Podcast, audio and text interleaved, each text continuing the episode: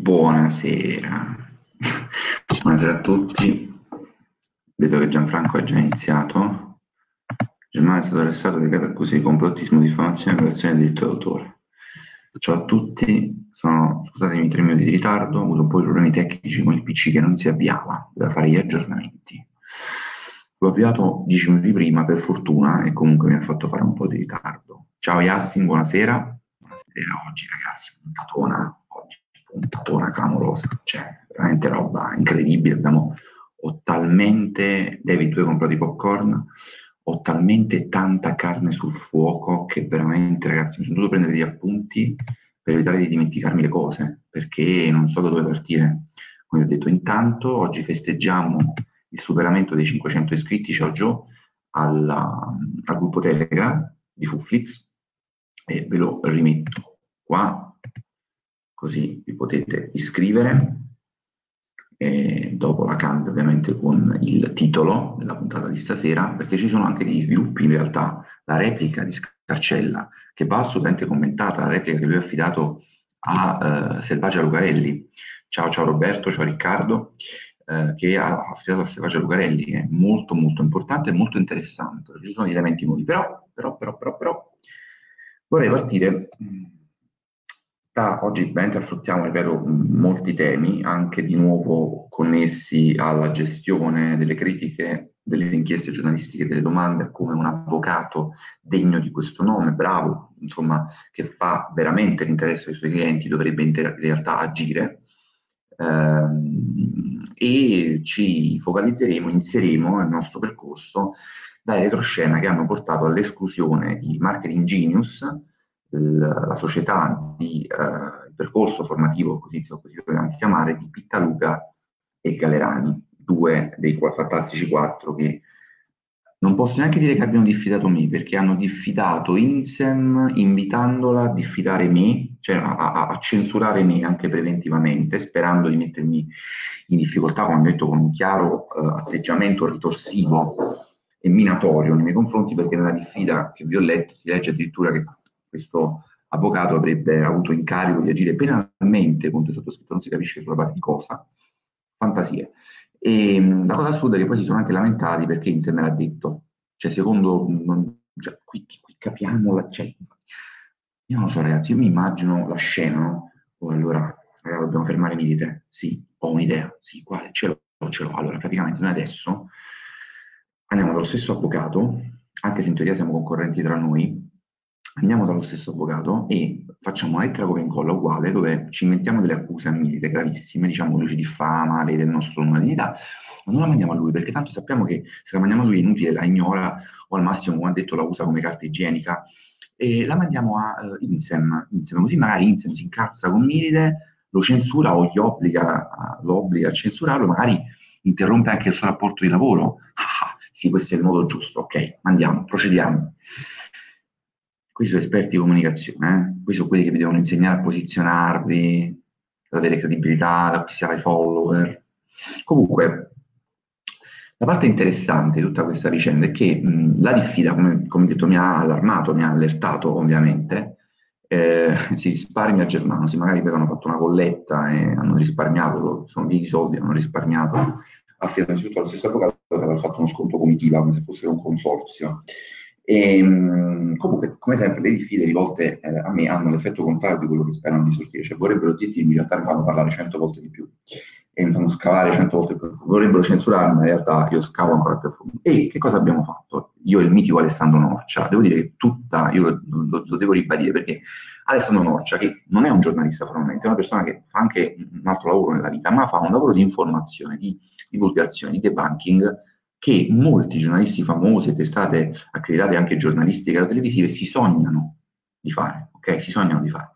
E quell'inchiesta è stata costruita da, eh, da, da, da Alessandro, che ha raccolto tutte le prove, ovviamente le ho analizzate, le ho verificate, le ho messe insieme e ho scritto il pezzo. Eh, la cosa eh, che, ha, poi, che, mi ha spinto anche personalmente a muovermi è stata proprio quella diffida. Eh, a quel punto ho scritto insieme, Alessandro aveva già scritto, anche io ho ribadito alle fonti, ho mandato anche il, l'articolo di Scarcella, ho detto ragazzi come vedete, insomma la fuffa sta, eh, una figura di Alessandro, la fuffa sta emergendo, la fuffa sta venendo fuori anche a livello mainstream finalmente, ci si sta occupando della fuffa, i fuffaroli vengono sbugiardati e insieme a loro quelli che li hanno promossi.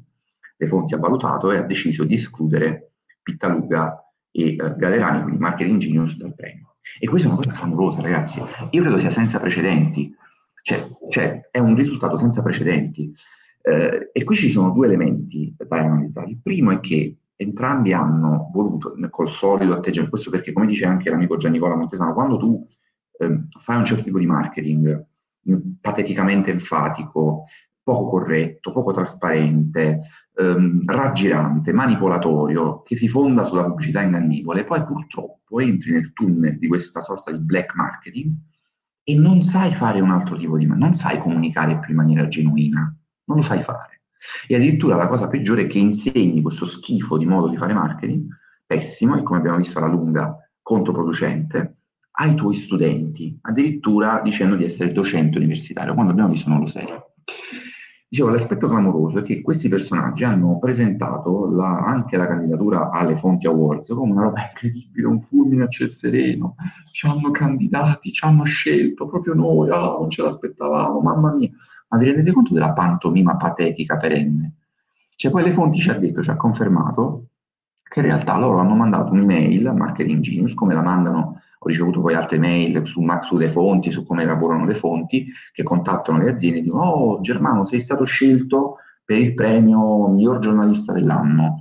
Eh, scrivici avere informazioni, tu li contatti e loro ti dicono che servono 3.000 euro. Cioè con 3.000 euro io posso diventare giornalista dell'anno, avvocato dell'anno, come è successo a Maggesi, cioè, pago questa quota di partecipazione, poi commentiamo questa cosa del pagare, che non è illegale né illecita, benissimo, nel senso ovviamente permessa, però fondamentalmente due, due, idiozie dette da questi due personaggi. La prima è far finta che tu non lo sapevi, in realtà lo sapevi, perché ti è arrivata la, la, la mail dalle fonti che ti hanno chiesto praticamente di candidarti a pagamento, quindi lo sapevano. Quindi non era un, un fulmine a ciel sereno, assolutamente. Abbiamo conservato il video di Galerani, lo abbiamo anche messo nell'inchiesta. Già questa prima balla, cioè queste, queste persone mentono costantemente anche alla propria community, cioè ai propri clienti sono dei mentitori seriali, dei simulatori seriali, degli enfatizzatori del tutto, torno a dire dei, dei pornografi della competenza. Le Fonti Awards ha visto la nostra inchiesta, io lo, gli ho diciamo, mandato un'altra mail dove gli ho detto ma allora che fate? Perché io da poco esco con un video, dovrò dire che voi comunque non li avete esclusi, no? E loro poi hanno deciso di escluderli dalle Fonti Awards. E questa è una cosa clamorosa perché le Fonte Porte ha preso dei soldi, quindi ha deciso, credo, immagino, di rinunciare a quei soldi e rimborsarli per eh, eliminare, eliminare dalla corsa. Però questi premi funzionano così, cioè tu paghi, non, non è che paghi e vinci, perché c'è un comitato scientifico, va fatta una valutazione, non è che vince chiunque partecipa, tu puoi anche partecipare e non vinci. Però per me, vi dico, io, Germano Mite, io, con Young, con qualsiasi azienda, non parteciperei mai a un premio a pagamento, cioè a un premio devo, per il quale devo pagare. Cioè, se tu ritieni che io sia valido, se tu ritieni che io sia un bravo giornalista e faccio un buon lavoro, il premio lo dai gratis. Io ho ricevuto un premio da un amico, tra l'altro, l'anno scorso in teatro, ma neanche l'ho scritto, che è chiaro che non era un premio nel telegatto, voglio dire, non è il premio Pulitzer, è stata una, una sua iniziativa spontanea. Nei premi prestigiosi si paga, cioè ti, ti, ti, arriva la nomina e tu sei contento, no, ti arriva effettivamente a ciel sereno, l'annunci e partecipi quindi per me, ripeto, non c'è nulla di immorale, nulla di illegale, però io personalmente, se dovessi posizionarmi come autorevole, non parteciperei io personalmente a una kermesse che prevede il pagamento di una fee per essere valutati. Poi, ripeto, nulla da dire sulla serietà del metodo scientifico che anzi, secondo me, ha dimostrato eh, attenzione all'etica e alla trasparenza della propria reputazione, anche magari vedendo quello che è successo, le brutte figure che hanno fatto le testate che avevano promosso Scarcelle, ha deciso di escluderli. Questo è clamoroso, ragazzi. Cioè, un premio comunque prestigioso, noto, importante, ha deciso di escludere delle persone che aveva selezionato in un primo momento. Quindi ha sconfessato la sua prima selezione, io devo dire con coraggio e anche un, credo una umiltà, si è reso conto che aveva preso una paio. Capita, ragazzi, capita a tutti, anche ai migliori, di poter sbagliare. La valutazione è tornato indietro. Questo è clamoroso. Mi fermo un attimo perché ci sono dei, dei commenti. Francesco Lanza, Francesco Lanza mi dice, Germano, mi vorrebbero denunciare, posso dare il tuo indirizzo che io ho poco tempo? Guarda, non dare l'indirizzo mio, dai l'indirizzo di Insem, perché è lì che non so perché, ma a me non, cioè, non, non mi scrivono mai. Fai scrivere a Insem direttamente, l'indirizzo di Insem lo trovi, scrivi Insem SPA, lo trovi, c'è la PEC, fai scrivere loro. allora, Michael Barrio, Già Germano, prima di tutto ti faccio i complimenti per il lavoro che stai facendo. Tempo fa hai detto che i veri imprenditori non fanno vedere i Lamborghini, mi trovo in disaccordo con questa cosa, non è sempre così, è una cosa molto italiana, è vero, ma non c'è nulla di sbagliato se te li sei sudati, correggimi se sbaglio. Ma ripeto, non è un tema secondo me abbastanza così interessante, Michael, intanto grazie per i complimenti.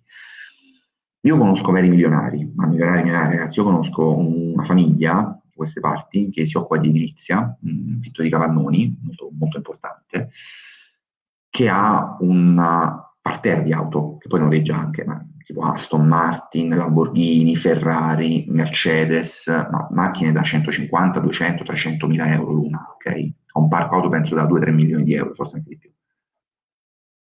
I proprietari di queste auto e le aziende non sono sui social a, a vendere agli altri il proprio status. Non conosco nessun grande imprenditore serio, eh, importante, con un'azienda rodata, mh, con dei dipendenti, fateci caso, che utilizzi questi stratagemmi, questi metodi di comunicazione. Non ne conosco, cioè abbiamo visto da Scarcella, Pittaluga, Gallerani, Cosentì, tutti quanti, Luzzu, è tutta gente che o ha due dipendenti in croce o non ce li ha proprio, ha le società poco trasparenti, non deposita i bilanci, su bilanci di 10.000 euro quando li deposita, cioè non sono imprenditori, quello che sto dicendo, cioè un imprenditore, un'altra roba. Un imprenditore per queste cagate non ha tempo. Ecco, Gianluca Vacchi può fare queste cose, ma Gianluca Vacchi non è un imprenditore. Gianluca Vacchi è un ereditiero. È un viver, cioè, è un fenomeno macchiettistico, autoparodistico. Lui si diverte anche, anche se Scarcella dice che in realtà è Dr. Jekyll e Mr. Hyde, fa finta di essere così, ma poi in realtà è un personaggio abbastanza cupo. Adesso poi non so se è vero o no, però io questo sto dicendo, avete visto Sergio Marchionne a D della Fiat, gli Agnelli, che a me stanno antipaticissimi, fare cose del genere, i De Laurentiis, i Lotito, cioè vi parlo dei magnati, dei magnati veci, di quelli che hanno veramente i soldi, a livelli importanti, che hanno aziende, dipendenti, centinaia, migliaia, fanno sta roba, no? Chi fa sta roba, innanzitutto è un cafoncello, un provincialotto, un ex presidente salito che non, ancora non ci crede e vi deve sbattere in faccia il fatto che è ricco ma poi, cioè, che senso ha? Vi vende quello status? Cioè, fa quello perché vi deve vendere, vi deve vendere il suo status, non la sua competenza. Altrimenti penserebbe al sodo, non avrebbe bisogno di farvi vedere i Rolex falsi. Vediamo se c'è qualche altro intervento importante. Buonasera Germano, pensaci bene, così sicuro oltre che truffaldini sono pure stupidi, con quella diffida hanno fatto capire al pubblico che tu gli dai fastidio, hanno ammazzato ancora di più la loro immagine pubblica pensavano che tu la pubblicassi, ma eh, questa è una cosa assurda. Io non neanche mai parlo di truffe, io parlo di pubblicità ingannevoli, omissi- omissive, furbette, parlo di omissione, diciamo, di scarsa trasparenza, no? Io neanche utilizzo la parola truffe, stupidi, io dico però che effettivamente sei veramente maldestro, sicuramente non, non proprio sveglissimo, perché io faccio lo solo da anni, non da un mese, e basta cercare, capire io come reagisco alle, alle diffide. La diffida che mi mandano da Userbot invece andare ancora più a fondo, non mi fermò. Quindi lo sapete che a me le diffide mi fanno solo andare ancora più forte, le diffide non mi fermano, soprattutto quando poi sono così infondate, cioè basate veramente su aria fritta, su fuffa, cioè la stessa diffida era pregna di fuffa. Allora, quando tu mi presenti una diffida fuffosa, ma mi è un assist a porta vuota, mi stai dicendo vai, fai gol. Quindi sì, avrebbero bisogno, dicevo ieri, di un consulente di immagine, di comunicazione, di non mettersi in mano un avvocato. E l'avvocato dovrebbe avere la coscienza di dire ragazzi, scusatemi, ma voi siete delle anime pie che non hanno torti o qualcosina, qualche mana che l'avete fatta? Sai, lo dico nel vostro interesse, perché se io credo a tutto quello che dite voi e parto come vostro alleato, amico, partner commerciale e attacco quello che voglio far credere essere un vostro competitor, l'abbiamo già spiegato in mille salse che è una cagata in mano, eh? ma probabilmente non mi faccio un favore, perché non sono obiettivo, non sto facendo i vostri interessi. È come quando tu ti rivolgi a un avvocato, hai rubato, non lo sai, glielo dice l'avvocato e l'avvocato dice no ti occupare noi neghiamo tutto. Ah e poi ci sono le prove hanno registrato che ho rubato cioè proprio la ragazzi noi adesso ci mettiamo qualche cazzata andiamo a diffida diciamo che non ti devono dire che hai rubato anche se ci sono le prove. Cioè quello non è un buon avvocato ragazzi. Non ti sta facendo un buon servizio in quel momento. Magari un avvocato eccezionale ma in quel momento non ti sta facendo un bel servizio. Poi dovrebbe consigliare, ragazzi, evitiamo di fare queste cose. È un po', cioè, Mite non è uno che fermiamo con la diffida, Mite non fermiamo neanche con la querela depositata, anzi, quella è ancora peggio, se ci arriva la querela, mamma mia, cioè, quello parlerà di noi 10 volte al giorno, eh, va a processo, parla di noi 200 volte al giorno, continuamente, insistentemente ovunque, e magari scopre altre cose, raccoglie altre testimonianze, spinge, ottiene la simpatia di quelli che già lo stimano, ne ottiene ancora di più, gli diamo ancora più visibilità, ancora più potere, lo facciamo passare per vittima di censura, di intimidazione, di minacce, di ritorsioni, perché è quello che è.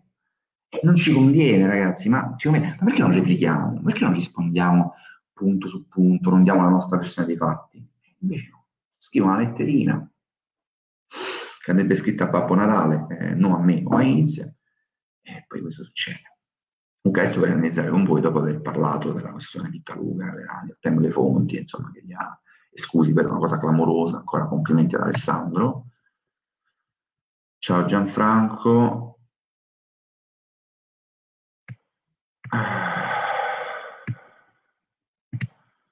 Matteo, mi ricordi molto Travaglia e Scanzi, mi piace ci fossero più persone come sarebbe meglio continua così avanti tutta, grazie Matteo. Del vecchio, i Ferrero, ma voi vedete del vecchio Ferrero fare queste pagliacciate, fargli vedere le ville, le, le macchine, le donne, le piscine. Ma chi, veri, chi, chi ha fatto i soldi veri? Chi ha cambiato veramente? Ecco un altro punto io ho cambiato la vita a 30.000 persone, ma, ma, ma, chi? Ma dove? Io ho chiesto, queste, ho lanciato una sfida, invece di mandarmi queste patetiche diffide, fatemi, datemi dimostrazione che almeno tre dei vostri migliaia, decine di migliaia di studenti, tre, hanno veramente cambiato la loro vita con i vostri insegnamenti. Cioè, grazie a voi hanno fatto i milioni, in maniera etica e pulita e non vendendo ciarpame. Spariti i grilli, nessuno osa intervenire qui Qui sotto, sotto al video, nei, nei commenti, può intervenire Pittaluca Gallerani, Di Gasparro, Cosentino, Luzzo, chiunque. Luzzo è pure intervenuto Poraccio, si è massacrato, si è sparato da solo sui Zebedei dicendo che lui paga 10.000 euro per uscire sui giornali se non nessuno lo pubblica e questo è, è il punto di riferimento di David Copia, che si pubblica da solo i, i, i, i libri, li vende su Amazon, se li caga nessuno, riceve 5 recensioni positive tutte uguali, le altre lo massacrano, toglie il libro da, Inst- da Amazon e si inventa che l'ha fatto per raccogliere i dati, come farebbe un poraccio che non conta niente e che ha bisogno dei dati, perché uno che è veramente posizionato, che è veramente il numero uno, il punto di riferimento, gliene frega cazzo dei dati, ma secondo voi, secondo voi Burioni si mette a raccogliere i dati per poi rivendere altri libri e fare funnel e lead generation, non gliene frega niente a Burioni, ovviamente. A chiunque sia importante, Salvatore Aranzulla che è il vero punto di riferimento del posizionamento in Italia e del come si fa questo in Italia, si mette a, organizzare funnel di vendita, videocall. Non gliene frega niente a Salvatore, che tra l'altro mi segue assiduamente, non gliene frega una mazza a Salvatore. Salvatore è un imprenditore, è un vero imprenditore digitale. Non è un multimiliardario, ma insomma, i soldi ce li ha.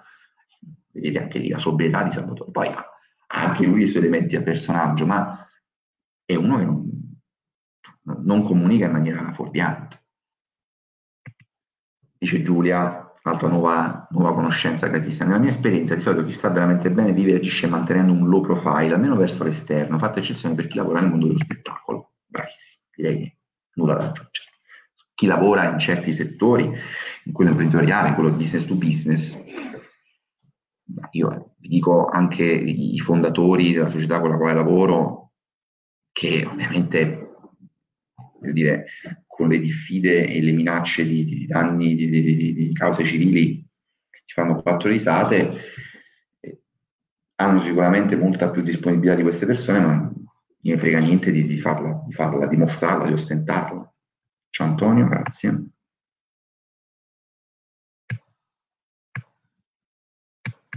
Non certo, il mio discorso è più se ho una passione per le macchine, non c'è nulla di male a comprare e condividere il mio discorso è più quello. Per quanto riguarda la pubblicità ingannevole dei guru, sì, Michele, ma in realtà ecco, su questo sono d'accordo con te. Cioè, io ho comprato una Ducati multistrada, bellissima, 950, stupenda. L'ho condivisa sul mio profilo, quello un po' più intimo, il, quello germano mite normale, diciamo, perché mi, mi, piaceva l'idea di condividerla, no? Di condividere con amici, conoscenti, eh, un acquisto che mi ha emozionato, che mi è piaciuto, era un sogno per me. Eh, comprare una Ducati multistrada, erano quattro anni che la puntavo e quest'anno l'ho comprata.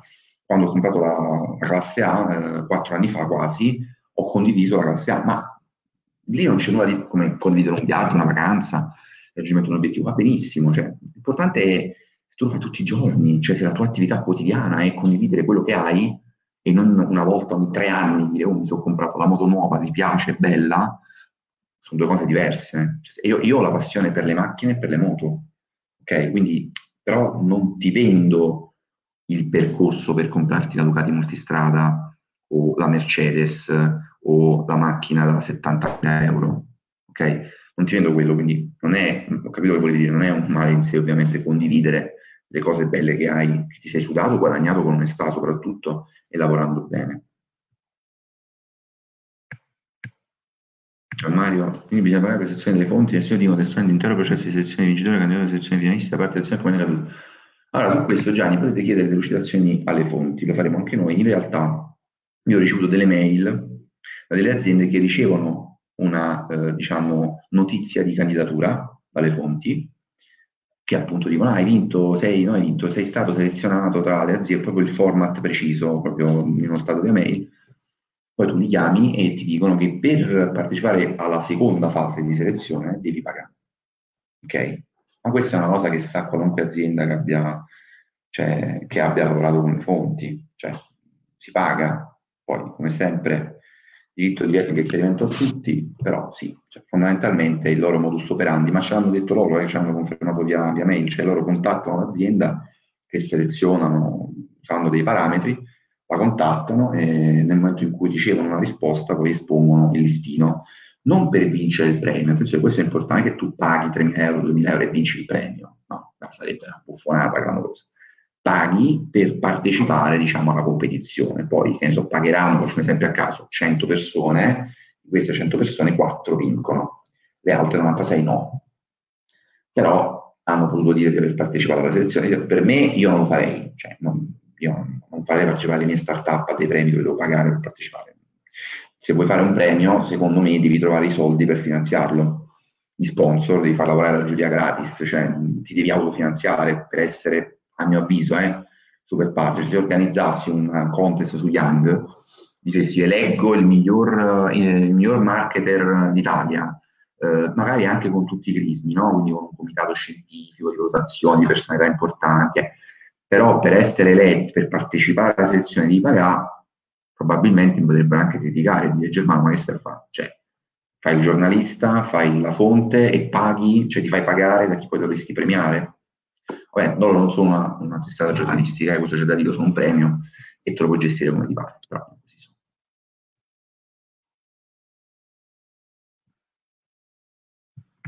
Dice l'avvocato ha fatto il corso lavoro guarda della presentazione international, grande Stevens e international, ma la sede a Londra.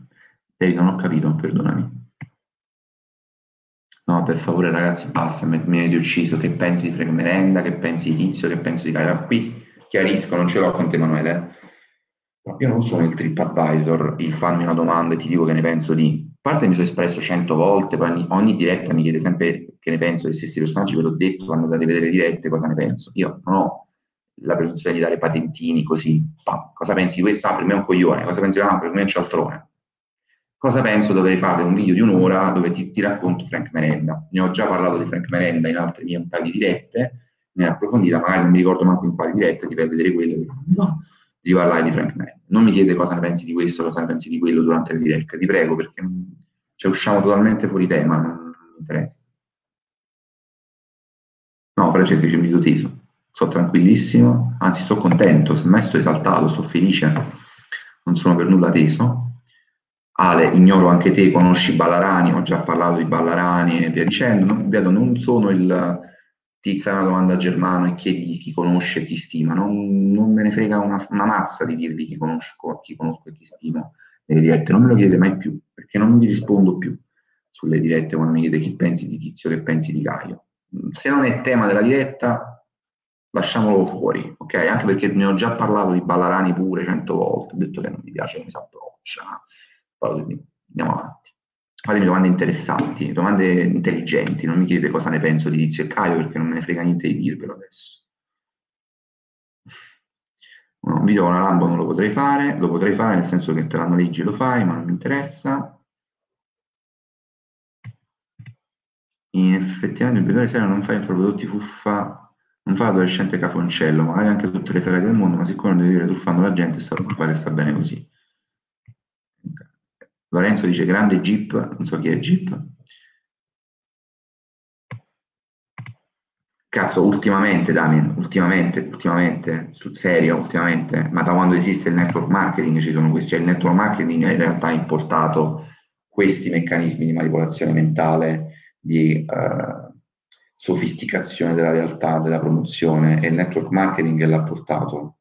Non è che adesso lo vedi, cioè esiste da 30 anni, 40 anni, 50 anni, non so da quanto esiste il network marketing, cioè l'ha inventato il network marketing, questo tipo di approccio becero Do you know Mirko Scarcella? Yes, I know Mirko Scarcella. Eh, ne parlerò a breve. Hai visionato e acquistato i corsi di Cosentino Piccolo dell'Inglese sulla qualità dei corsi? Valerio, eh, hai visionato e acquistato... No, Valerio, se mi fai questa domanda vuol dire che forse mi servi da 15 secondi, perché in realtà ho sempre specificato che dei corsi me ne frega poco, anche se ce li ho tutti. E me li mandano tramite mail anonima, usa e getta, mi mandano i corsi in realtà ho visto il corso di Pittaluca, sono rimasto abbastanza imbarazzato, mi pare fosse quello del 2019, dove lui spiegava, insomma dicevo, raccontavo che spiega come comprare i fan in Bangladesh e in India a basso costo. Eh, il corso di Cosentino in realtà non l'ho mai visto, non l'ho mai giudicato, il corso non mi ha mai fregato niente, perché ho semplicemente chiesto a Cosentino di dirmi, di portarmi le prove del valore che lui contribuisce alla sua azienda, e le prove che versa l'IVA correttamente, le prove che i suoi soldi li ha fatti onestamente, le prove di dove vive e le prove che qualcuno dei suoi corsisti ha effettivamente cambiato la sua vita grazie ai suoi corsi. Tutte risposte mai avute. Banchieri proprio non mangiare portare. Bellissima questa. Questa va sempre bene. Questa qua è old but good. Intanto siamo a 100. Allora, leggendo che un uomo rimasto ammirato dagli otti banchieri e broker del porto di Orchiese, dove sono quelle dei clienti?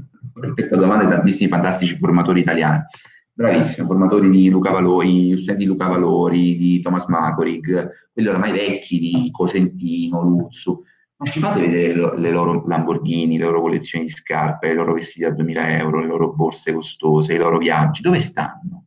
Dove stanno? Sapete No, ma quelli miei studenti migliori, guarda tu il caso, che sfiga, non lo dicono. Non gli fanno le testimonianze. Ma guarda tu che sfiga, sono gli sfigati li fanno solo quelli che poi li vedi nelle testimonianze, tra l'altro per sapere come fanno le testimonianze quelli di Marketing Genius, lo spiego io, ho le mail, le trovo come sempre. Germano compra il corso All In 2019, gli promettono che avrà per sempre a vita gli aggiornamenti, 2020 non esce nessun aggiornamento del corso 2019, esce direttamente un nuovo corso e dicono Germano solo voi gratis, faccio una testimonianza positiva, che il dato sarà abbagliata e se è abbastanza figa la passiamo, altrimenti no. Ecco come vanno le testimonianze.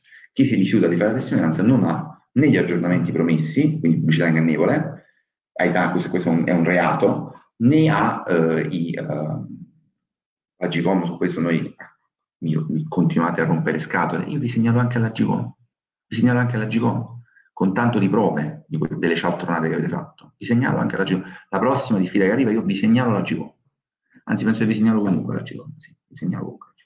Dicevo, um, questo è il modo con cui hanno le... Oppure quelli che hanno acquistato il corso, sono gasati, hanno magari avuto i primi risultati e fanno la testimonianza. Niente, io voglio vedere a distanza di due anni quanti corsisti di Cosentino, quanti corsisti di Vittaluga, Gallerani, Luzzu hanno svoltato la propria vita. Voglio vedere quanti sono, quanti di Magoli, quanti di Valori. Li voglio vedere, li voglio conoscere, voglio le prove però. Voglio vedere. Altrimenti è aria fritta. Adesso vi parlo di Scarcella, di, della sua replica a Selvaggio Lucarelli. State molto attenti perché è interessantissima questa parte, racconta molte cose in realtà, di Scarcella e del giornalismo italiano in generale, ma anche di quello internazionale, perché Scarcella è finito anche sui media internazionali. Uh, azzo, qui c'è una domanda cattiva, ragazzi, attenzione, eh, attenzione, qui, qui sto facendo veramente un attimo, Kira, tra poco leggo la tua domanda. Leggo la tua domanda. È una domanda, tra l'altro, questo Kira Palomma, vediamo se questo chi, ecco qua, ve la faccio, la sua domanda è bellissima, è un altro assist a portavoce. Parlaci di Digital Magics. Quanti soldi hanno perso finanziando la tua rivista? Mamma mia, che detective! Ma come fate a sapere questi, segreti? In realtà non hanno perso soldi solo loro, ha perso soldi anche un'altra mia conoscente, 10.000 euro, ho perso soldi io, circa 40.000 euro finanziando la mia inchiesta, ha perso soldi anche um, l'amico Gennaro Tesone finanziando la mia rivista, che è una startup, e chi altro ha perso soldi? Insem ha perso soldi, eh, basta, dire, ah, il mio primo amico, no, quelli li ha recuperati, il mio primo grande amico finanziatore, io ho fatto recuperare gli interessi. E quello che ha perso più soldi di tutti, comunque, se vi può, se caro Kira Fake, Paloma, se ti può, eh, diciamo, come dire, tranquillizzare, sono stato io. Quello che continua a perdere soldi anche adesso a investire sono io. Uh, in realtà uh, nelle startup, ti svelo un segreto, il 90% delle startup non hanno successo. Digital Magics ha investito a bellezza di Regini Forte, non ricordo precisamente, comunque penso sui 12.000 euro. Sì, 12.000 euro. 10.000 in prima istanza, altri 2,5 dopo. L'amico Gennaro Tesone 5.000 euro, queste sono le cifre blu che, che, hanno perso, sapendo ovviamente che il rischio era altissimo, perché vi svelo un altro segreto, ovviamente gli incubatori fanno questo di lavoro. Perdono soldi nelle startup, fin quando non trovano quella che, che funziona. Quindi non capisco il senso della domanda, lo capisco il senso della domanda, però come vedi, vedi, vedi, se fossi stato un guru, sai cosa avrei fatto? Avrei bannato il tuo momento, avrei preso il mio avvocato e ti avrei fatto scrivere una diffida intimandoti di non permetterti mai più di farmi queste domande scomode, che in realtà sono domande idiote. Essendo quello che sono, non avendo mezzo scheletro nell'armadio, manco una rotula c'ho nell'armadio, manco una scapola da sola, ti ho risposto live e ho ribaltato la tua domanda in mio favore. È così che si fa un posizionamento. Ma ovviamente però attenzione, per poterti permettere di rispondere così, anche provocatoriamente, a chi ti pone domande insinuatorie e stupide, devi essere pulito, devi essere etico, devi essere uno che ha la lingua lunga perché ce l'ha pulita. Altrimenti, sì, sei costretto a bannare, a cancellare, a minacciare, a intimidire ed agire in modi non trasparenti. Quindi ho svelato il segreto. Digital Magics, per ora, al momento, ha investito nella startup dei soldi che non ha visto indietro. Ehm, cosa ne pensi di Jordan Belfort? Non ne penso niente, vi ho detto che non vi eh, dico pareri così a caso. Hai, letto, hai fatto inchieste su Ballarani? No. Domanda, hai fatto assembramenti ieri sera con i tifosi? Sei uno sciacquato? no, non ho fatto assembramenti, sono goduto come un riccio ieri sera per la vittoria del Napoli, sono un grande tifoso napoletano, eh, però no, non sono sceso a festeggiare, ormai sono padre di famiglia, questi sono vecchi ricordi. Eh, Vorrei una controreplica di questo fake, di questo Kira Palma, di questo fake mandato qui. Ragazzi, però vi devo dire, prima la Roberta, quella tizia, la modella, poi quest'altro personaggio, ma li dovete istruire meglio, perché ci, cioè, mi aiutate, mi continuate ad aiutare, io lo dico per voi. Dovete istruirli meglio questi, questi sicarietti, perché sono delle scoregge in un tornado, altrimenti. Sono scoregge in un tornado. Io sono il tornado e loro la scoreggia, non li sento neanche. Dovete istruirli meglio dovete fare una formazione migliore. Mm? Allora, allora, allora, in realtà, in realtà, ci sono già tanti commenti, ma voglio dirvi la cosa di Scarcella. Allora, Scarcella ha rivelato alcuni dettagli a Stefano Lucarelli, forse ve li siete persi, ve li sintetizzo. Allora, prima di tutto ha detto che, e qui devo dire, secondo me, io mi trovo d'accordo, che i suoi due ex clienti incazzati, Mendes e quell'altro, Dauria, in realtà sapevano tutto, addirittura lui ha mostrato a Lucarelli le prove che Mendes, per esempio, si autocommentava da solo, con dei commenti elogiativi, i suoi post. E lo stesso faceva Dauria, addirittura Dauria mandava dei commenti elogiativi, sei un grande artista, mi hai fatto commuovere, eh, porti d'Italia il nome, una cosa del genere, insomma, cito non in maniera letterale, il nome, in alto il nome dell'Italia artistica, da mandare. Quindi ti mandavano a lui e lui doveva pubblicare i suoi profili, con dei fake ovviamente. Quindi è vero che i clienti di questi personaggi hanno una moralità, come dire, quantomeno dubbia e probabilmente non sono proprio dei fenomeni, dei geni del marketing, ma proprio non sono dei geni in generale, cioè sono delle persone che cercano di sfruttare delle scorciatoie e si affidano al gatto e alla volpe, per citare il gruppo di Alessandro Norcia. Si affidano cioè a chi promette loro la scorciatoia e poi piangono quando questa scorciatoia si dimostra in realtà un raggiro o comunque una cosa che non funziona. Quindi ha dipinto anche i suoi ex clienti. Per quello che probabilmente sono, ha detto addirittura Mendes anche faceva i voli, eh, partecipava a quella pantomima che si cambiavano, facevano finta di aver usato il jet privato per andare in sette posti diversi, ma invece era sempre lo stesso, low cost, privato, empty leg, del quale avevo già parlato io in precedenza, utilizzato per andare in un posto a Tampa, in, in posti improbabili ha in realtà detto anche un'altra cosa che un po' mi è dispiaciuta mh, da un punto di vista giornalistico, secondo me è assolutamente ingiusta. Io non farei mai, no, che ne so, quello contro il quale faccio l'inchiesta impazzisce, inizia a minacciarmi di molto, a offendermi in ogni modo, io non bannerei mai, dice che eh, l'autore del servizio delle Iene, Gaston Zama, lo ha bloccato ovunque e non, non, più, non, gli ha più rivolto la parola dopo aver coltivato una finta amicizia per tanto tempo, per capire tutti diciamo, i suoi segreti e per farlo. Allora, io non contesto questa tecnica, va bene, è lecita, tu dovevi arrivare a un risultato, è, è machiavellica ma è illecita. Mi dispiace però se è vera questa cosa, se è vera, che eh, l'autore del servizio delle Iene abbia bloccato Scarcella, perché io se facessi un'inchiesta del genere, un reportage di un'ora e dieci, massacrando una persona, non gli darei mai, non gli negherei mai l'opportunità di parlare con me, di replicare. Ripeto, a meno che non usasse il mio telefono, e questo non lo sappiamo, non chiamasse in continuazione per offendermi, insultarmi, minacciarmi, allora lì lo bloccherei ovunque, ma perché lì sarebbe molesto, ok? Ma non lo bloccherei mai, pare di capire che l'abbia bloccato preventivamente. E anche Scarcella parla dei legali in realtà io eviterei anche lì i legali, a meno che non ci siano veramente degli elementi diffamatori clamorosi che a me non mi pare di aver avvisato nella, nell'inchiesta, però ovviamente ci sono dei retroscena che noi non possiamo, non potremo mai conoscere. Eh, però ripeto, lì mh, ho visto effettivamente una piccola crepa no, nella, perché deontologicamente tu devi dare eh, possibilità di replica, sempre, anche se non sei un giornalista, però stai facendo un lavoro giornalistico, se massacri Germano Mite per un'ora e dieci, devi dare modo a Germano Mite di replicare. In realtà eh, Casson l'ha fatto in diretta, no? Avete visto, nella parte finale lui ha cercato di dare spazio a Scarcella, che però magari anche comprensibilmente preso totalmente eh, sprovvista, con una sorta di trappola, si è anche innervosito, si è alterato e non è riuscito a replicare come doveva perché, perché è spiazzato. Eh, però ci sta che, insomma, dopo dice che lui adesso pubblicherà un'altra replica, un annuncio, un, un altro appunto, un annuncio sulla questione eh, sempre scacciata, ah, però ha guadagnato 13.000 follower. Ma allora non abbiamo imparato niente da quel servizio. Dovremmo imparare che i follower, io guardo lo schermo perché devo vedere i commenti, ehm, dobbiamo imparare che in realtà i numeri, queste vanity metrics, non servono a nulla, sono appunto aria fritta. Quindi hai guadagnato 13.000 follower che magari se li hai comprati, o magari sono 13.000 haters, o magari chi lo sa, cioè non, non significano niente 13.000 follower in più, non sono nulla, sono aria. Fin quando non capiamo come sono costituiti, sono aria.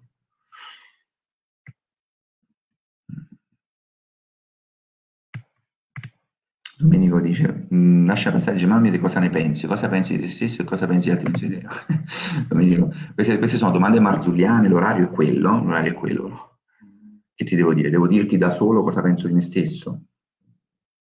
A me imbarazza molto anche quando, devo, quando mi dicono sei un poraccio, non sai cosa voglia dire fare impresa, eh, rosichi, non c'hai soldi, mostrare le prove che non è affatto così, che ho più società, sono socio in più società, che in realtà so bene in questa impresa, che ho anche fatto i miei progetti di startup che non sono poi andati bene, ho fatto un MVP Cuponia che era andato benissimo e che poi è stato distrutto completamente dal Covid, avevo guadagnato, avevo, guadagnato, avevo raccolto 70.000 euro per la fase di lancio di, di capitale sociale, avevo raccolto investitori per 70.000 euro e proprio un mese prima, avevo raccolto proprio un mese prima del Covid, visto che una, il mio MVP lavorava, questo, questo, questo progetto lavorava eh, con delle promozioni esclusive con le attività locali e iperlocali ovviamente ho perso quei, per tre mesi quel treno e la, la, ho buttato anche lì, ho investito altri soldi che poi non ho visto rientrare, probabilmente cuponi andano anche offline perché poi nel frattempo ho fondato un'altra società invece in periodo Covid non mi sono fermato che sta andando molto molto bene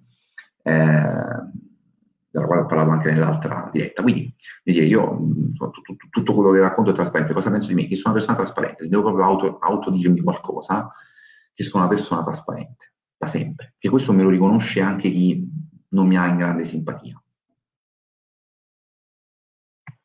Po' se è comparso. Dici Patrizio, ultimo video di esperienza di Mago, ragazzo neofita che parla così della struttura del corso e risultati zero.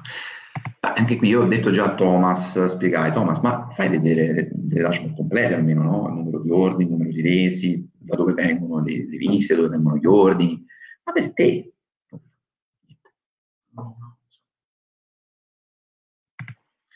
Concordo, Michael, concordo, eh, quelli che fanno vedere gli store in chiaro, anche quelli vecchi però almeno ce li fanno vedere, ci fanno, ci provano, che magari anche l'anno prima, quindi con un prodotto che ormai non è più sul mercato, non è più sfruttabile, quindi non è più copiabile, anche per questo la scusa del poi mi copiano è una sciocchezza, perché tu se ti sei comprato la Lamborghini e fai la vita da figo a Dubai grazie al dropshipping, non è che è iniziato tre mesi fa, è iniziato qualche anno fa come minimo, tra l'altro come lui stesso dice, come Thomas stesso dice, e allora, cazzo, ma un vecchio store, il primo store con il quale sei partito, tuo, tuo, personale che ci fa vedere che effettivamente tu hai collegato una tua mail con, con le, le, le, ricevute da... L'altro Stripe non si può usare a Dubai, quindi chi usa Stripe a Dubai sta facendo una cosa strana, sto usando dei prestanome, soliti, soliti giri, cose, cose, cose, sempre cose strane.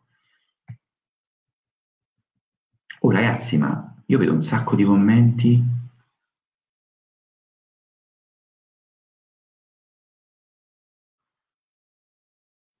Ragazzi. Sofia, potresti chiedere a Scarcella di fare replica qui mio canale, ma figurati, io qui do repliche a tutti, eh, nessuno le accetta però, nessuno mi commenta, l'unico che si è commentato è stato Marco Luzzo, si è massacrato da solo, però io eh, assolutamente, cioè, figurati, se Scarcella vuole fare una replica con me, ma la replica non la deve fare con me, cioè la replica la deve fare con chi gli ha fatto l'inchiesta. Che, cioè, è vero che lui ha concesso un'intervista al Selvaggio Lucarelli dove comunque se ne è uscito male in ogni caso perché c'erano delle cose assurde, la questione del Papa che lei non gli ha chiesto, i soldi raccolti col Papa, con la, con la pagina sul Papa che poi in realtà non ha mai dato, cioè, sono proprio delle robe, quelle sono delle truffe, poi sono delle poracciate vere e proprie e non le ha spiegate, però in realtà ecco già lì si sono visti un po' di retroscena almeno sui suoi clienti, su di bugie sui clienti, cioè non diceva che effettivamente, non dico che sta cercata, però probabilmente anche loro due, due sticchi di santo proprio non erano. Mendes probabilmente non è proprio un esempio da seguire no? da quello che è uscito, che è emerso da quello che dice Scarcella almeno. Comunque vedo che il tizio, il fenomeno di prima è sparito, il fake di prima, ragazzi, voi lo vedete più, forse ha cancellato, no, Kira Paloma, vediamo un attimo, voglio vedere, scusate un attimo, è Kira Paloma. Qui condivido il suo, il suo profilo fake, non compare neanche più, no, è incredibile ragazzi, questo mi ha fatto la domanda, lo riprendo, eccolo qua, dai, questo qua, questo, questo tizio. Parlaci di Digital Magic, quanti soldi hanno perso finanziando la tua rivista? Mamma mia, mamma mia. Allora, voglio vedere perché questo qua, questo fenomeno, non lo trovo. Lo lascio per mai sovraimpressione, ma io non lo trovo questo fenomeno. Un attimo. Un attimo, vediamo un attimo se lo trovo qua. Giusto 30 secondi.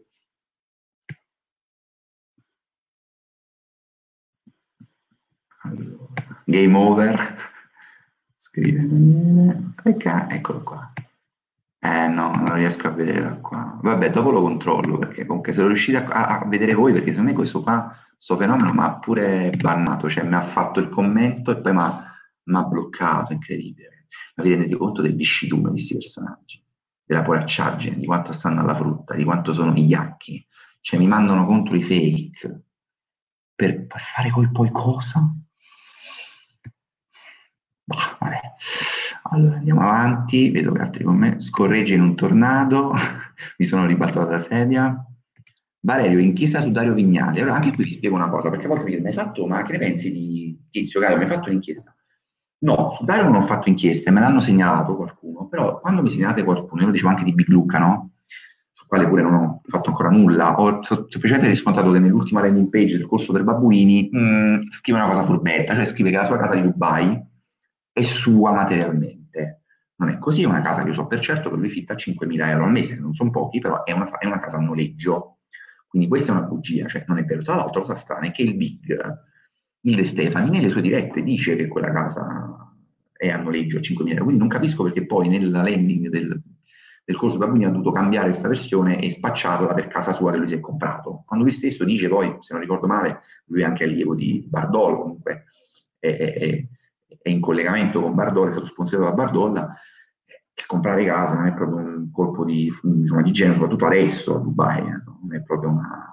Quindi strana questa cosa, insomma, le poteva evitare. Però dicevo, su Big Luca e Dario Vignali in realtà non ho mai avuto grandi elementi, cioè non ho mai avuto niente, nessun elemento eh, per partire. Io quando parto, proprio perché non, non faccio killeraggio, ragazzi, su questo sono d'accordo con Iacona, non bisogna fare killeraggio, appunto cerca di visibilità, di scoop, assolutamente, perché ti fai l'errore opposto e contrario di chi invece fa le marchette per essere pagato, no? Quindi io, prima di fare un'inchiesta contro Dario Vignali o comunque altri, ho bisogno di almeno degli elementi iniziali, cioè qualche prova, qualche, oppure più indizi che insieme fanno una prova, no? Che ne so, testimonianze, mail strane, fake counter, fatture mai avute, fatture con al 4%, bilanci non depositati. Allora, quando ho questi elementi, io poi posso imbastire un'inchiesta. Ok, quindi Dario Vignali no, perché non ho, ho avuto dei, delle, delle, diciamo, delle segnalazioni da chi ha in antipatia. Allora non mi segnalate la gente perché vi sta antipatica. Io non faccio le inchieste perché mi sta antipatico qualcuno. mi sembra assurdo, ma io non ho antipatia per Cosentino, me ne frega nulla di Cosentino, non provo alcun tipo di sentimento per Cosentino. Posso provare, voglio dire, disistima, disistima totale per come si muove, ma Cosentino persona, cioè, a me frega nulla, ma dovrebbe essere questo l'approccio di ogni giornalista, di ogni giornale, cioè non lavorare di vendetta, no? perché mi sta antipatico Big Luca, allora devo assolutamente farlo inchiesare, altrimenti si lavora di, di tesi precostituite. Comunque do una buona notizia, almeno per noi giornalisti. Oggi è stato finalmente passato il testo di legge, sta a buon punto, sulla eh, eliminazione del carcere per i giornalisti e anche le pene pecuniarie sono state abbassate moltissimo. Eh, soprattutto per chi diciamo, commette eventuali diffamazioni in buona fede, cioè non sapendo che quella informazione era falsa, magari perché è stato fornito da una fonte che ha mentito, da una o più fonti che ha mentito. in quel caso la, insomma, la, la, la massima pena eh, pecuniaria, massima, massimo risarcimento credibile di 10.000 euro. Quindi, questo insomma, è un grandissimo passo avanti per noi. Ah, Querelopoli forse si dovrebbe calmare, noi potremmo, siamo, dovremmo essere più liberi di fare il lavoro che dovremmo fare, che in tutto il mondo civilizzato si fa, democratico si fa, tra l'altro è anche al vaglio, come dicevo, eh, una parte molto importante dove se tu mi fai una querela temeraria e si dimostra tale perché il caso viene archiviato o tu vinci la causa, perché scusate perché tu vinci la causa e mi hai chiesto, che ne so, 10.000 euro di risarcimento, 5.000 almeno ce li metti tu, le spese legali. Questo dovrebbe disincentivare appunto le guerre del bavaglio che servono per cercare di fermarci. Se questa sensibilizzazione alla fuffa e dei guru verrà sdoganata e diventerà davvero di massa, mi sa che il milionario dovrà chiudere. Praticamente su quella rivista senza inserzioni ci sono di questa gente qui. E mi spiace per i colleghi bravi di Millionaire, eh, mi spiace anche per Forbes Italia, mi spiace per Forte, mi spiace per questi giornali che vivono di marchette agli start-upper, agli innovatori, ai marketers di successo e che vanno spammando, anche come l'hanno fatto desiderante, con i loro agenti eh, vendendo spazi pubblicitari. Tra l'altro, ragazzi, io sto raccogliendo anche informazioni per una cosa, perché mh, è importante che le testate giornalistiche, di qualsiasi tipo, ovviamente, grandezza e dimensioni, anzi più sono prestigiose, più devono essere attenti, questa cosa si dimenticano, fanno i furbetti, scrivano chiaro e tondo che quello è un messaggio promozionale, che quello è un articolo a pagamento. Invece cosa stanno facendo adesso? Cosa hanno adottato come metodo subdolo?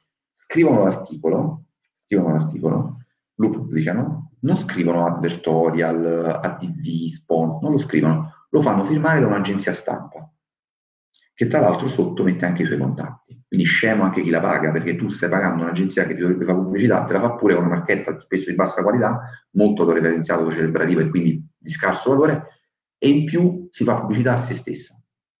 Ovviamente chi non è detto ai lavori, come me, non capisce che quello è un messaggio promozionale.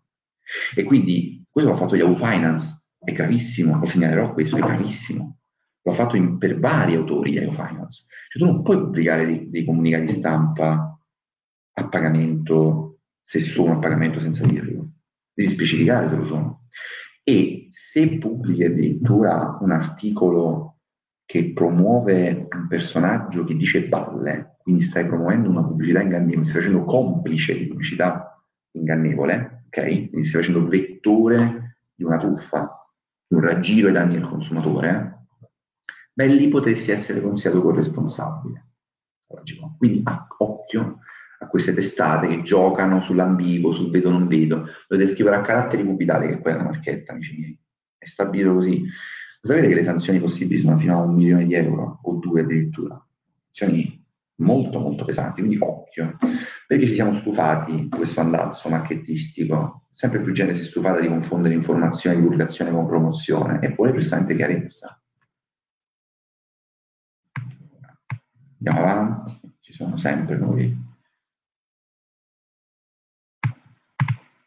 Massimiliano dice Valerio dice a disposizione se c'è bisogno di verificare la bontà dei corsi marketers. So Massimiliano tu lavori in marketers per marketers sì su marketers insomma ragazzi sono trasparenti io conosco anche diversi docenti di stimo cioè, non so se Valerio Celletti è ancora docente Francesco Agostinis che è studente bravo eh, e lui spesso ci pizzichiamo su alcuni temi ma marketers mi sembra una comunità abbastanza aperta al confronto non tutto quello che pubblicano a me piace ed ma ragazzi fa parte del gioco voglio dire non mi sembra che facciano nulla di illecito, illegale o immorale poi. Se dovesse uscire appunto loro sono a disposizione. Avanti, avanti. Sì.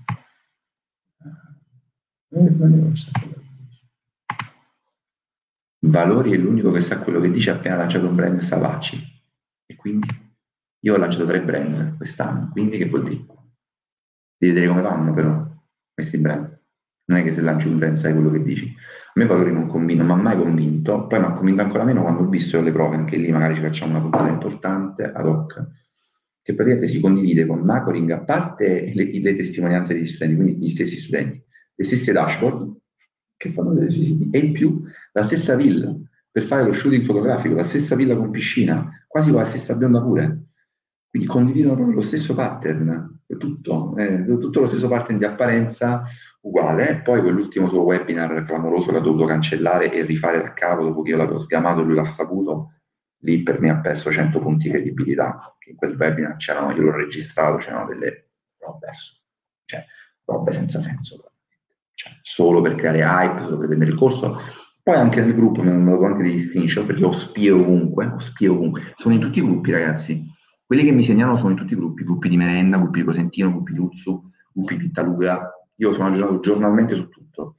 E ho visto uno screenshot molto interessante di una corsista di valori che si lamentava del fatto che valori fa due cose. Uno dice che domani il prezzo sale e poi il prezzo non sale. Quella si chiama pubblicità ingannevole, proprio rientra nella fattispecie sanzionata di occhio valori. Seconda cosa, dice guarda, dopo questo corso tu non hai bisogno più di nessun corso, tutto a posto, vai upgrade, poi in realtà è perché non ci sono e ti vende un altro corso che costa sempre 300 euro. Ragazzi, però vi posso dire una roba pure voi. Cioè, voi pensate che con 300 euro di spesa di studio voi vi fate la Lamborghini e la vita di Luca Valori? Per me le vittime sono sempre vittime, eh? tranne quando cercano di capiscono la truffa e cercano di applicarla poi loro, là no, la sono complici. Però nel momento in cui una ragazza, un ragazzo, un neodiciottenne, universitario, ingenuo, magari si fa dare anche 400-500 euro dai genitori, e questa è proprio veramente schifosa, per partecipare a un corso, perché si, si, illude, ragazzi, è vero che siete giovani, però dai, su, non fate i babbasoni, non siete nati proprio ieri, ma vi pare che con 300 euro di corso voi svoltate la vostra esistenza? Ma vi pare possibile una cosa del genere? Ma rifletteteci una razionalizzata. Ma, con, ma, se passassero 300 euro di corso e 500 euro di budget ADV per fansi e un sito tutto incluso, per svoltare la vostra vita e andare a vivere a Dubai, ragazzi, ma non esisterebbe più la povertà. Che 300 euro li troverebbe praticamente pure un barbone, fa, fa, fa, si mette i soldi da parte, per due settimane non magna, 300 euro gli dà valore e diventa, da barbone diventa ricco. Cioè, non cadete in questi tranelli diffidate da chi vi vende la Lamborghini dalla quale sta. Allora, vediamo altri commenti. Germano che un po' ci sia una mentalità riluttante a fare impresa, a cercare di costruire qualcosa vista la burocrazia. Io lavoro in una società per azioni che è attiva da dieci anni ha costruito un hub di 10 start-up, nella quale per rispondere al fake di prima in alcuni casi ha buttato anche dei soldi, perché quando tu provi a fare qualcosa in onestà e con, uh, con, i soldi dei tuoi investitori, ti dispiace ovviamente che loro li hanno persi, ce li hai messi tu per primi, ci hai perso 40.000 euro più 6 anni di lavoro senza retribuzione, quindi sei il primo che si è fatto un mazzolino così, sì, sicuramente la burocrazia, la stazione, le leggi, tutto, la mentalità scoraggia impresa.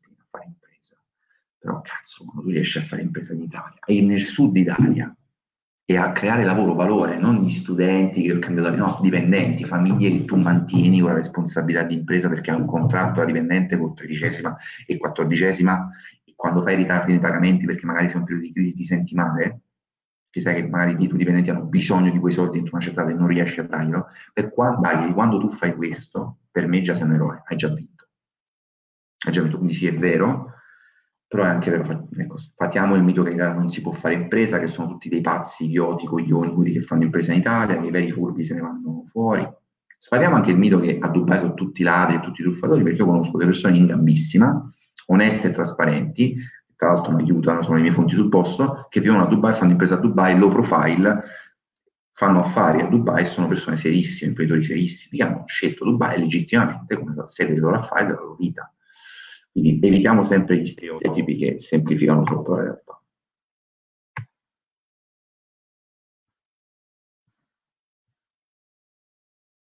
Ragazzi, qui continuate a commentare. Le vanity metric non sono dei KPI primari, possono essere prese in considerazione come KPI, ma non possono, dal mio punto di vista, essere KPI primari. Allora, parliamo anche di questa roba, no? I vanity metrics.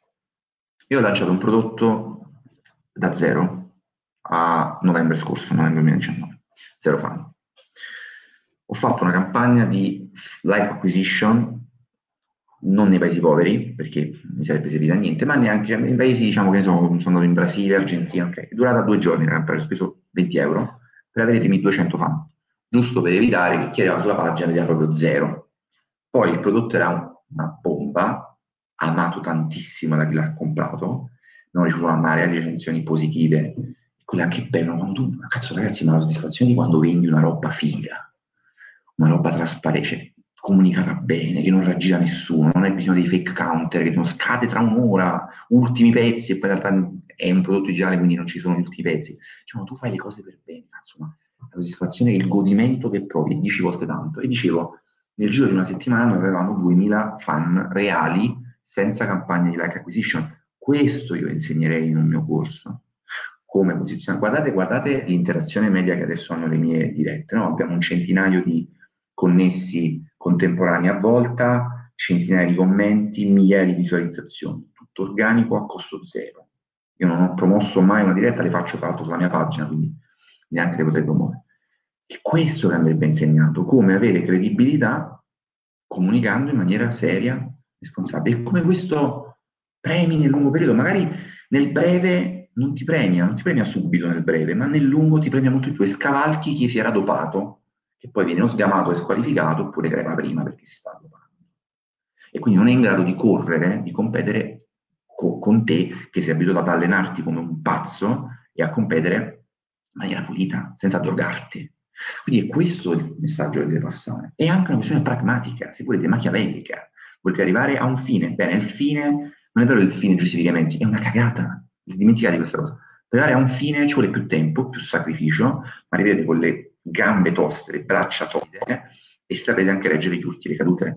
In caso contrario farete come questi personaggi, che nel momento in cui arriva qualcuno che gli smonta sotto il castello di carte, crollano, non sanno cosa fare perché sono abituati soltanto a essere adulati, a minacciare di querela chiunque. Cosentino non suo posto si vantava, ah, quelli che mi criticano, gli faccio mandare la lettera all'avvocato, questo avvocato non c'ha niente da fare probabilmente, faccio mandare la lettera all'avvocato e loro si cagano sotto, si scusano. E beh, e beh, cioè, di che ti vanti?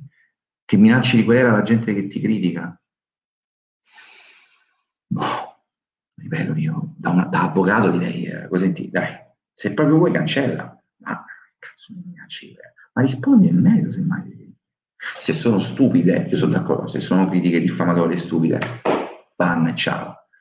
Ma nel momento in cui tu fai il fenomeno che c'è l'avvocato spauracchio che scrive a tutti quelli che ti criticano, significa che stai insegnando ai tuoi adepti che le critiche non, se non le sai gestire che le obiezioni, le domande stronze come quella che mi è stata fatta prima, meschine, io non ho mai fatto domande meschine, domande scorrette, mai, non le sai gestire, non sai gestire né quelle corrette e doverose e sacrosante né quelle, diciamo, non corrette. Questo. Quindi lo, il caso studio, facciamolo su chi comunica. Guardate anche quell'altra ragazza, Imen, che ha millantato una laurea. Io spero per lei che non abbia usato una falsa, un, un millantato credito, un millantato titolo per acquisire i requisiti di startup innovativa per la sua startup, altrimenti quello è un illecito grave, quello è un reato molto grave, tra l'altro il metodo è un reato.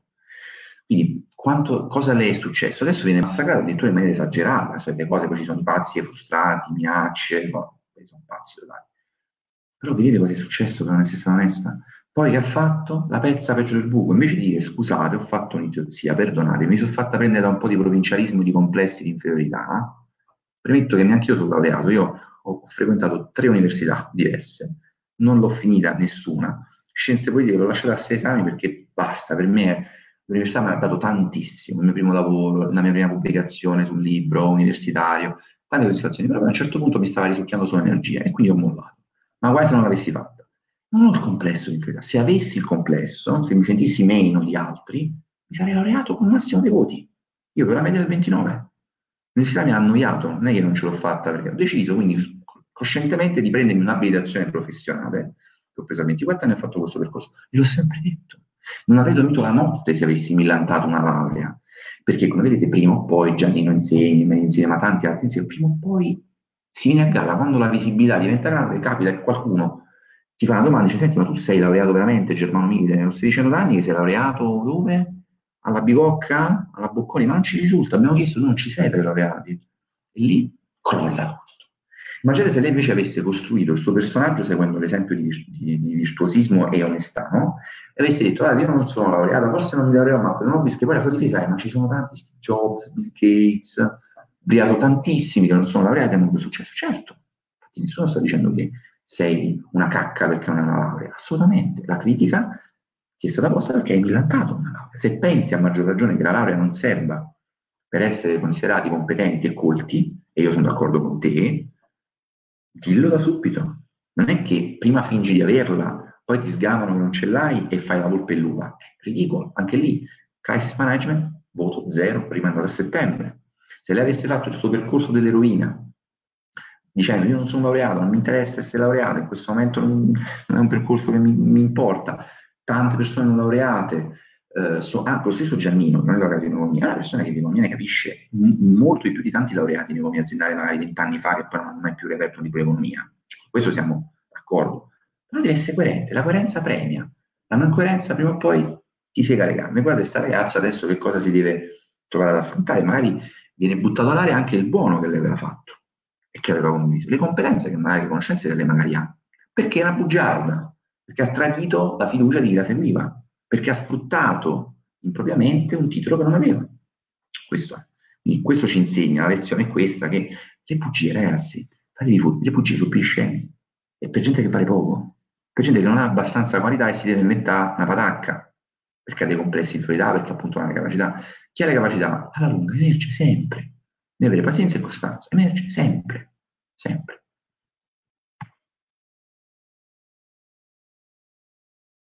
Kira Paloma. Ma che bei nomi, Kira Paloma. Questo nome è Kira Paloma. Ha eliminato il profilo, sì sì, cioè, ma ragazzi, clamoroso, cioè in diretta è successo, praticamente c'è un fake che mi attacca, mi fa una domanda che secondo lui è scomoda, io gli rispondo con la massima tranquillità gli ribalto la critica, lo mortifico, lo distruggo e cosa fa? Cancella il profilo. Cioè, ragazzi, questo è il livello. Io ve lo sto dimostrando, in ogni... questo è il livello dei miei avversari. Questo è il livello di chi cerca di fermarmi. Un livello verme, cioè il verme verme in realtà perché il verme ha una dignità enorme rispetto a queste persone. È un livello che non c'è nel regno animale, è un, è un livello al di là del regno animale. C'è neanche le palle di venire col suo nome e cognome a fare queste domande idiote e questo vi fa capire che non hanno nulla, cioè sono talmente disperati che cercano di discreditarmi una roba che in realtà mi eleva invece di discreditarmi. Cioè sono anche idioti, oltre che incompetenti. Allora, io non capisco una cosa.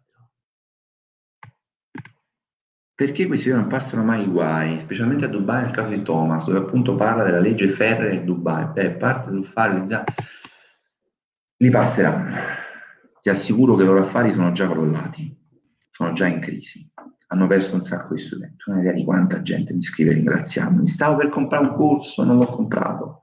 Grazie alla tua informazione.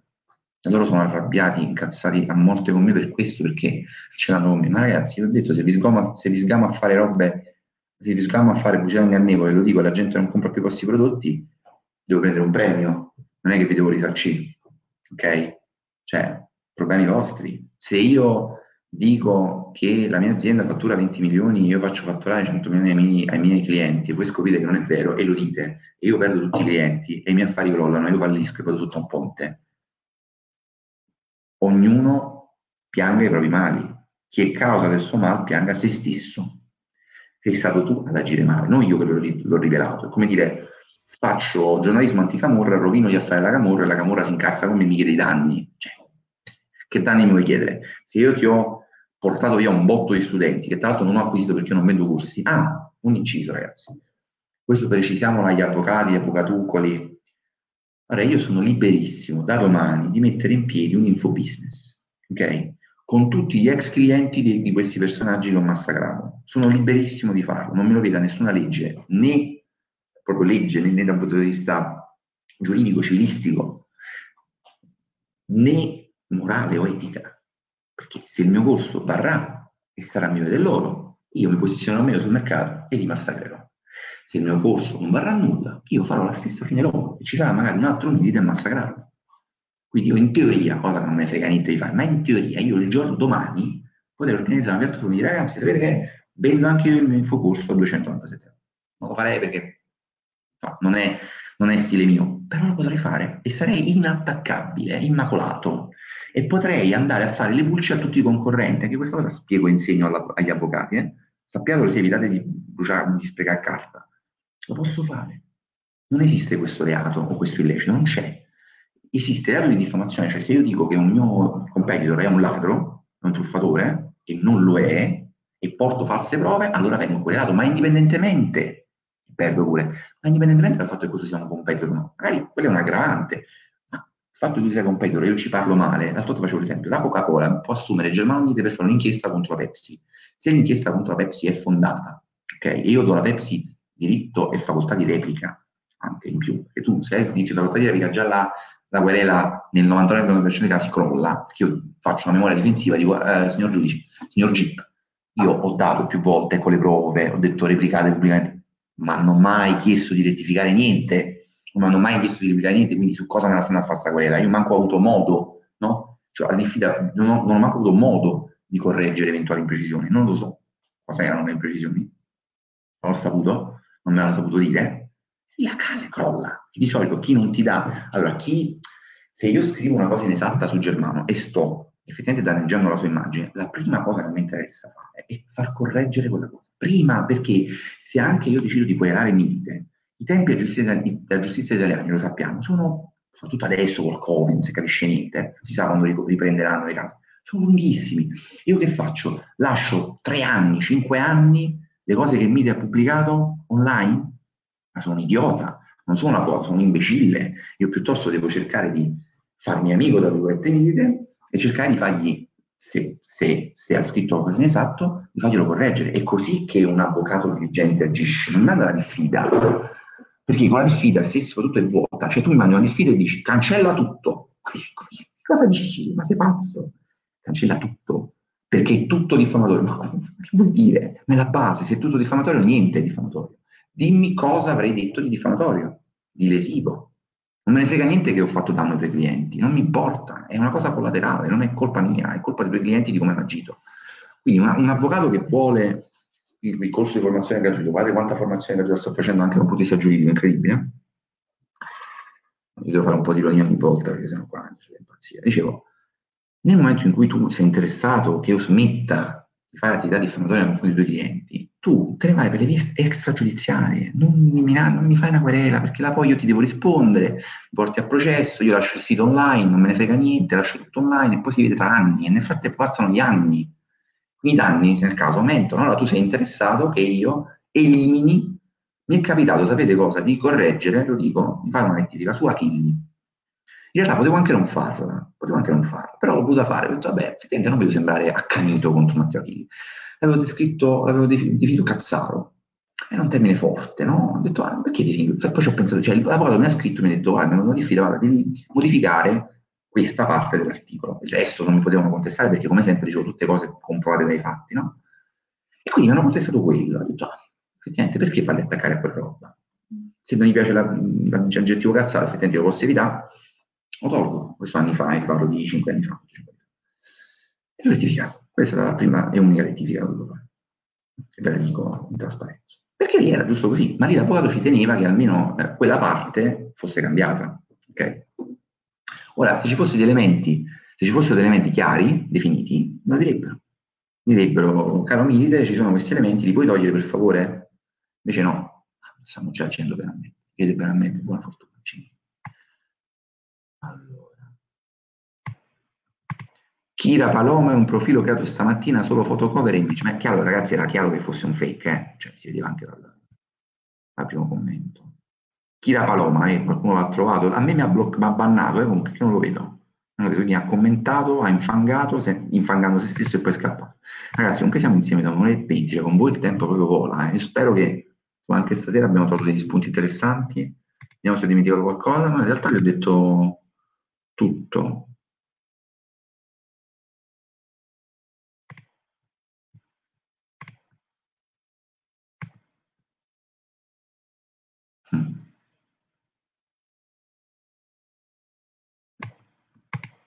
Aziende economiche non fa sì, ormai una prostituzione continua questi articoli marchetti. Non ci sono pagamento, spesso fanno solo reposting oppure vendono lo spazio. Se vendi lo spazio è a pagamento, se vendono lo spazio quindi è una time. In realtà eh, magari hanno un accordo con le agenzie, lo so bene perché insomma, è campo mio, con le agenzie, ieri spiegavo quanto fosse stupido pagare le agenzie per uscire sul giornale, a mio avviso. Eh. Non dico che sia la Bibbia, ecco, non pubblico la Bibbia del stampa, la Bibbia della campagna stampa, non ho questa posizione, però dico per esperienza che eh, i, migliori, eh, diciamo, eh, le migliori distanze di autorevolezza mh, non le hai con questo tipo di agenzie che pubblica a tappeto, e ha magari degli accordi forfettari, c'hanno anche con alcune agenzie, ti do 10 articoli, me li pubblici, me li pubblichi e mi fai un forfè e poi me li mandano nel corso degli anni e io prendo, verifico ovviamente il pubblico il comunicato stampa. È l'applicazione di un comunicato stampa per cui eh, insomma, c'è stato di solito un pagamento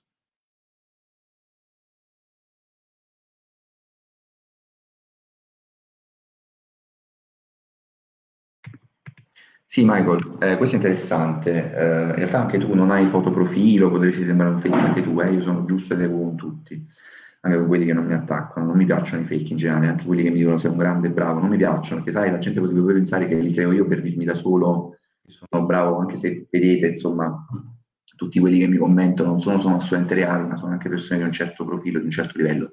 Sì, in realtà penso che abbiate letto quello che dice Michael, no? Sì, cioè è l'altro gioco perverso, è creare delle fake dashboard, condividere le storie di questi fake guru, in modo tale che poi i poveri ingenui che hanno già comprato il corso da, dal primo guru vanno dal suo presunto studente di successo e dicono come hai fatto? Dice guarda, con 100 euro in un'ora te lo spiego, non spillati altri 100 euro, è proprio un mercato.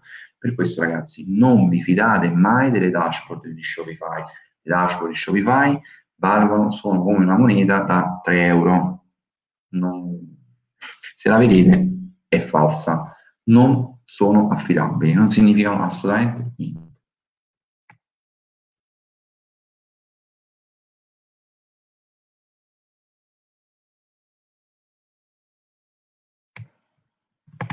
Il tuo miglior brand progetto lanciato? Allora, a livello di soddisfazione personale, di reputazione personale, di posizionamento personale, Young. Young a tutti gli effetti. Cioè. Young è il numero uno però paradossalmente è quello che economicamente mi ha distrutto, cioè, distrutto me e i miei investitori, eh, e quelli che hanno creduto nel progetto di, lanciato nel 2012, pensate, quando facciamo un botto di visite. Ma io ho sempre l'idea di, il mio sogno è sempre quello, eh, cioè di trasformarlo in un progetto editoriale che faccia business almeno in pari, quindi non, non mi sono arreso per nulla. Quindi quello è il progetto più bello. Eh, un altro brand è, il brand che ho lanciato quest'anno, il brand lanciato quest'anno non ve lo dico.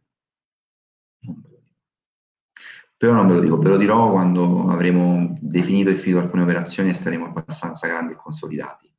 Ho degli haters molto cattivi, persone molto scorrette, come avete visto, quindi preferisco non rivelare il nome dei miei business di successo perché anche che non mi interessa vendervi niente, perché devo tutelarmi da queste persone almeno nelle fasi di lancio, che sono quelle più delicate, poi io, le azioni di boicottaggio che ti possono fare sono tante, quindi mi sono attivato nemici, molti nemici, eh, mi hanno già, hanno già provato a, far, a fermare Young, mi hanno tenuto offline per diverse ore quando ho beccato Callori a proposito le novità su Calvary che è tornato all'attacco incredibili stiamo raccogliendo, quindi preferisco per ora evitare, eh, data la posizione che ho, insomma, dato che mi espongo. Eh.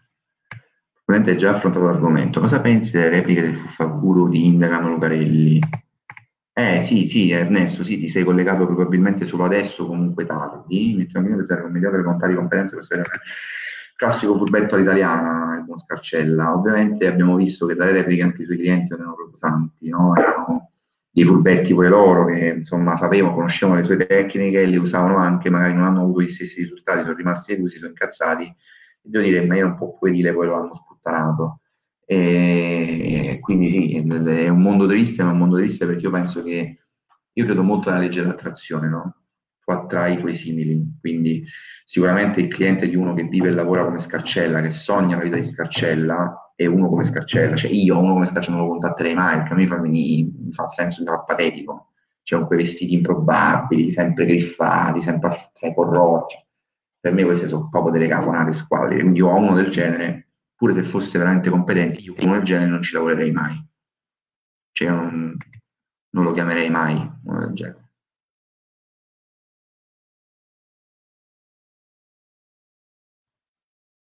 Grazie, grazie Giorgio, che sei parte. Domenico, sì, su quello mi appassiona di più è assolutamente, assolutamente eh, Young e poi ti dico, ecco, Insem è diventata la mia casa, la mia famiglia, sono entrato in questa azienda eh, come content manager, brand manager e piano piano sono salito eh, una scalata meritocratica e sono arrivato alla parte direzionale. E, e, e Insem è il mio progetto più bello, eh, il progetto che ho seguito, anche se non è stato mio, non l'ho fondato io, non l'ho creato io, è sicuramente il progetto che mi ha dato più soddisfazioni in termini di risultati di fatturati sicuramente, di guadagno personale a livello professionale e a livello economico, è sicuramente quello che mi ha ripagato di più.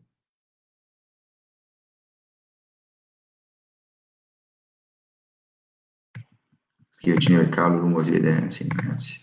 Ragazzi è sempre qui, il vero mindset è la pazienza, la pazienza, la correttezza, la trasparenza, l'onestà, la correttezza, la coerenza, queste sono le, le qualità, non la furbizia, il raggiro, la parlantina, quello è bravo a vendere, bravo, bravo. Mio, tu sei bravo a vendere, giuro, io ci resto, mi offendo a morte perché è un'offesa. No, io non sono bravo a vendere, io sono bravo a spiegare probabilmente, a far capire, ma non sono bravo a vendere, anche io non vendo, non sono un venditore, non sono agente di commercio, io al massimo faccio una consulenza.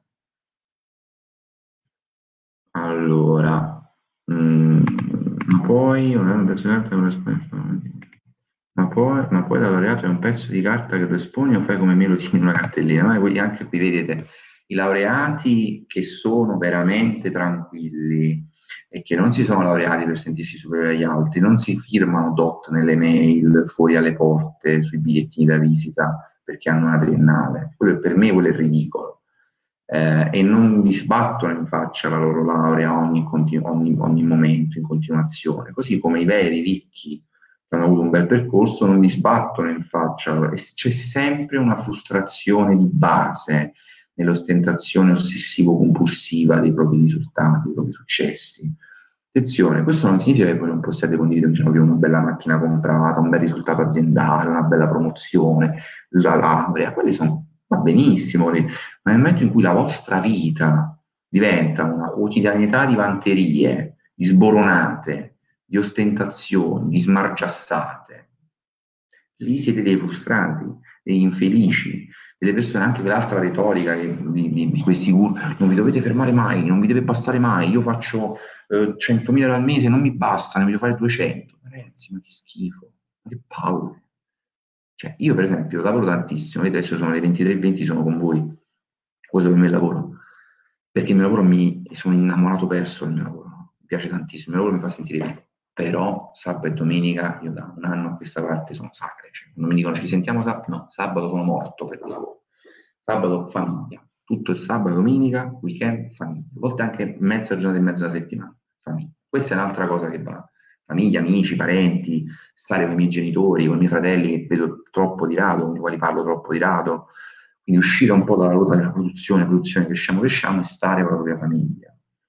Perché poi quando la propria famiglia inizia a perdere, quella è una roba che non, non puoi superare mai, cioè ti resta sempre dentro il rimorso di dire ma avrei potuto, sarei potuto stare più tempo con i miei genitori, invece di inseguire solo i soldi, soldi, soldi, soldi, guadagno, guadagno. facevo 100, non mi bastava 200, non mi bastava. Potevo forse stare più tempo con i miei figli, vedere crescere mio figlio. Io durante il lockdown sono stato contentissimo di stare con mio figlio piccolo, che ha compiuto 13 mesi 5 giorni fa, e vederlo crescere giornalmente. E invidio un po' la madre che è qui in maternità a casa e cresce lui tutti i giorni, vede ogni progresso, una sillaba in più, un passetto in più, io arrivo la sera, no? E mi dico, guarda, guarda, guarda come sono le fasi, io lo so già. E sem- arriva sempre prima di me, vede sempre le cose prima di me, non si perde nulla. E questa è una cosa che mi fa soffrire, mi spiace, perché in realtà vorrei essere ancora più presente nella vita di mio figlio. Io sono abbastanza presente nella vita di mio figlio. Quando torno, fin quando vado a dormire, sto con lui tutto il tempo, un'ora, un'ora e mezza, due ore, poco.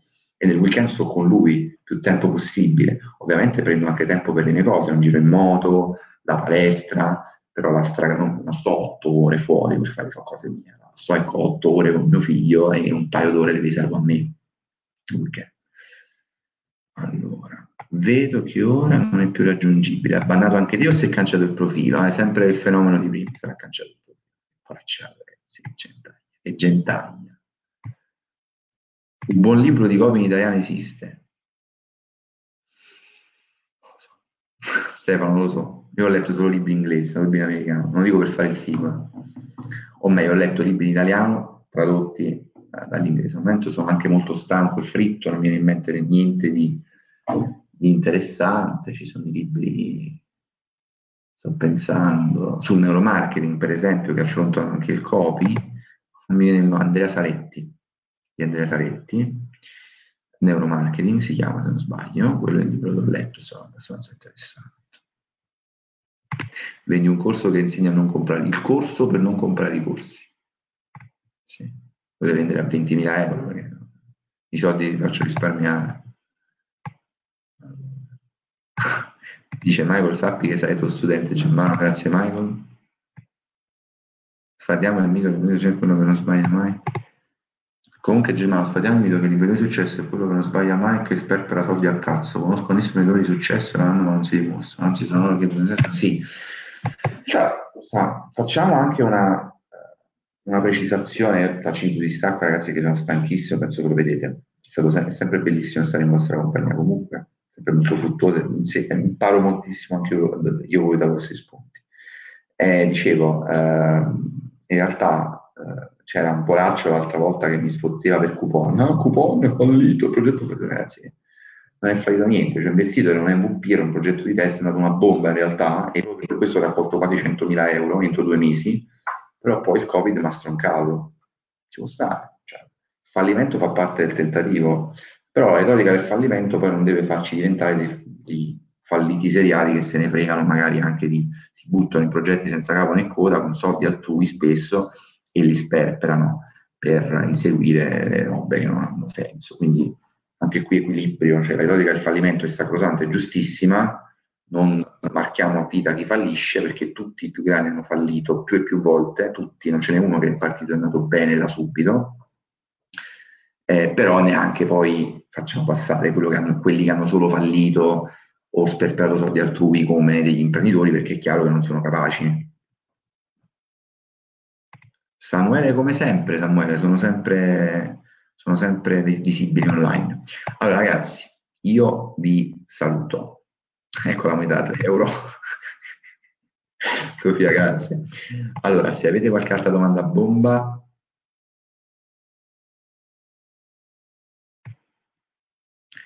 una domanda bomba, siamo ancora a 71 online, che abbiamo tenuto una media di 80 online stasera alle 11 e mezza. Per questo era comunque anche funziona, eh, perché siete un po' più liberi, anche voi bimbi che dormono, c'è i bimbi, quindi avete più tempo a disposizione.